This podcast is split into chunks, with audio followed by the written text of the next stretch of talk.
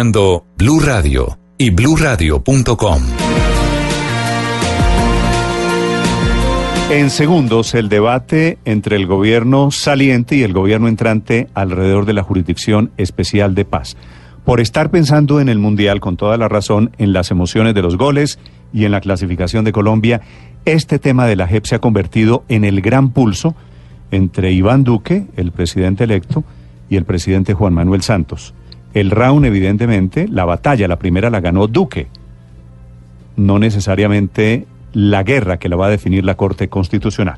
Seis de la mañana, 50 minutos. Antes hay una noticia de última hora. 100 personas murieron ahogadas esta madrugada en un naufragio en el Mediterráneo frente a las costas de Libia. Enrique Rodríguez.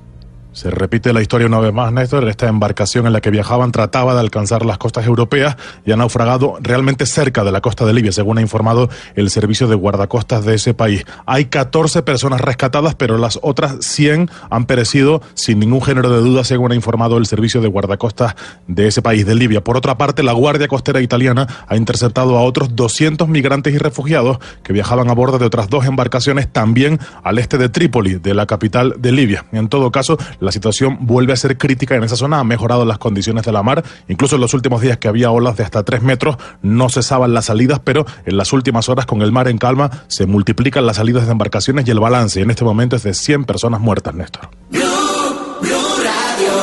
¿A usted no le ha tocado trabajar con el que tiene jodida la memoria y se le borra el disco duro? Si ya se aburrió de trasnochar porque no rinde, déjalo ir. Cámbielo por un Tin and Like de Lenovo. Un portátil de menos de 2 kilos, diseño con acabados en aluminio y capacidad para guardar las presentaciones al jefe. Consígalo en el costo y éxito. Lenovo.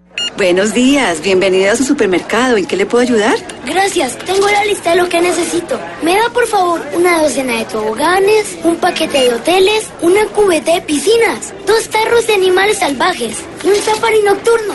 Para llevar, por favor.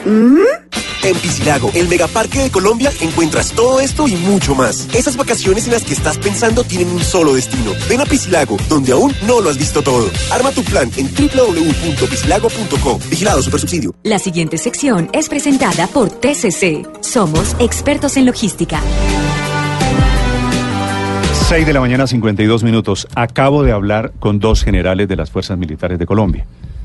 Dos generales que me piden que no dé su nombre y ya va a entender, ya van a entender ustedes, los oyentes de, radio, de Blue Radio, por qué ellos no quieren dar el nombre. Les pregunto qué es lo que está pasando, Felipe, con la JEP, porque usted está escuchando mensajes contradictorios de que los militares apoyan eh, los artículos como estaban proyectados por el gobierno Santos La y cúpula apoya- militar. La, cúpula, militar. Acuérdese a- de la carta que le envía la apoyan cúpula tam- militar a Paloma Valencia. Y apoyan ahora también lo que fue modificado por el Centro Democrático. Acore salió a apoyar en particular ese del Centro Democrático. Entonces allí, digo, hay cierta ambigüedad y usted no entiende si todo esto es por defender a los militares que tienen problemas judiciales, ¿con quién están los militares? Los dos generales con los que acabo de hablar, repito, me piden que ni loco, no, les pregunto, ¿puedo dar su nombre, general? Tal? No, pues los cuelgan. Dicen, Sí, no, no, ¿cómo se le ocurre en esto? sacan, No. lo sacan la Leverfit inmediatamente. Me dicen quedan conformes por lo siguiente. ¿Por qué? Uno, porque ya hay dos mil militares. Felipe, que salieron de la cárcel producto de la JEP. Salieron por una razón y es que ya pagaron por lo menos cinco años de cárcel. Son militares de los falsos positivos, son militares eh, de los crímenes de guerra en Colombia, son militares que se asociaron con grupos paramilitares. Sí, 2074 creo que son los que salieron Estos ya. 2000 Sí. están tranquilos y siguen tranquilos porque ellos ya se beneficiaron de esta jurisdicción especial de paz. Pero hay otros, y no saben muy bien cuántos, que se van a acoger o van a terminar tramitados, procesados por la JEP. ¿Cuántos son? Pueden ser 2.000, 3.000 o hasta 5.000. Ujú. Y esos 5.000 van a tener que esperar este año y medio 18 meses, sí, señor. a ver qué pasa con esa sala nueva para juzgamiento de militares que se creó en la modificación que introdujo el uribismo. Y allí viene cierta ambigüedad del mensaje. Esos 2.000 o 3.000 o 5.000 militares van a esperar a que se implemente esa nueva sala de jueces especializada en el tema de militares, pero mientras tanto quedan sujetos, la Fiscalía no va a bajar los brazos a partir de hoy. La Fiscalía no va a ser inactiva en términos jurídicos. Sigue la Es justicia decir, ordinaria funcionando. Es decir, a estos señores la Fiscalía los puede detener a la espera de que pase el- la implementación de esa nueva sala. Los metieron en un hueco negro, en, un, en el limbo. Pregunto yo, ¿es cierto que hay un fantasma de la Corte Penal Internacional? La respuesta es sí.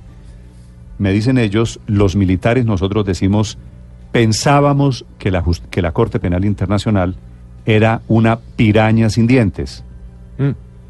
Resulta que no es una piraña sin dientes, es una piraña muy afilada que ya ha hecho cuatro visitas a Colombia. La Corte Penal Internacional ha hecho sonar cuatro veces campanas. La última de ellas Si fue en diciembre del año pasado, Néstor. Si ustedes, si no actúan, la Corte Penal Internacional va a actuar porque aquí hubo delitos de guerra, delitos muy graves. Se han reunido la cúpula militar con el fiscal Néstor Humberto Martínez, que es el interlocutor natural, y les ha dicho, ojo, el fiscal a ellos, ojo con la Corte Penal Internacional. Y aquí viene el dato que a mí más me sorprendió de mi conversación que he tenido hace minutos con estos dos generales. Me di- les digo, ¿y por qué no hablan? ¿Por qué no salen a explicar esto? Me dicen, porque nos están asustando y nos están amenazando. Y esto es lo que me parece increíble. ¿Quién los está asustando? ¿Quién los está amenazando? Personas desde el centro democrático que les están diciendo, ustedes son generales enmermelados, santistas, afectos al proceso de paz y se les olvida que ya hay nuevo presidente. Y entonces la cúpula militar ha respondido a estos señores, pero ¿cómo que somos enmermelados? Nosotros eh, cumplimos. Si el próximo presidente hubiera sido Gustavo Petro, nosotros le hubiéramos obedecido, porque es nuestro deber, a Gustavo Petro, como le vamos a obedecer. Es, sí. esto, esto es un tema que no tiene que ver Es con... un tema de la institucionalidad de las no tiene nada que ver con posiciones políticas, me dicen los generales, inclusive en el Centro Democrático es tenemos buena relación con ellos. Felipe, les pregunto, ¿quién? Y yo pensé que me iban a decir, no, no puedo decirle el nombre. Pues me dijeron el nombre del senador que les está enviando estos mensajes. Y lo voy a revelar aquí con autorización de estos dos generales. Se llama José Obdulio Gaviria.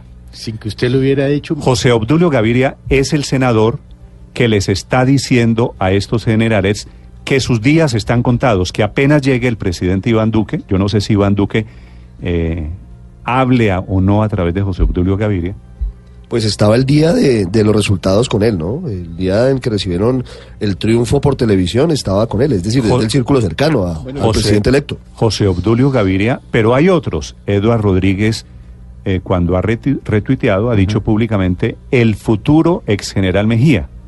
Pero Eduard Rodríguez es un personaje, digamos, que juega en otras ligas. José Obdulio Gaviria, por ser senador eh, y por tener en teoría cierta relevancia política, Es el enlace con el expresidente Uribe. eh, tiene, digamos, una, una connotación mayor. Pero qué- Entonces le pregunto, Felipe, ya le termino el cuento, le pregunto a estos dos generales, ¿quién y qué es lo que les están diciendo?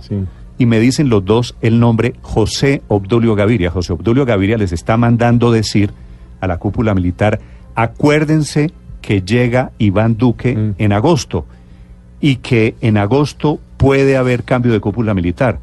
Y les está mandando decir que ellos son generales enmermelados, que son generales santistas, que son generales... Y ellos mandan decir, los generales, que ellos no, san- no son santistas, no son duquistas, no son nada. Son militares. Ellos son generales de las fuerzas militares de Colombia.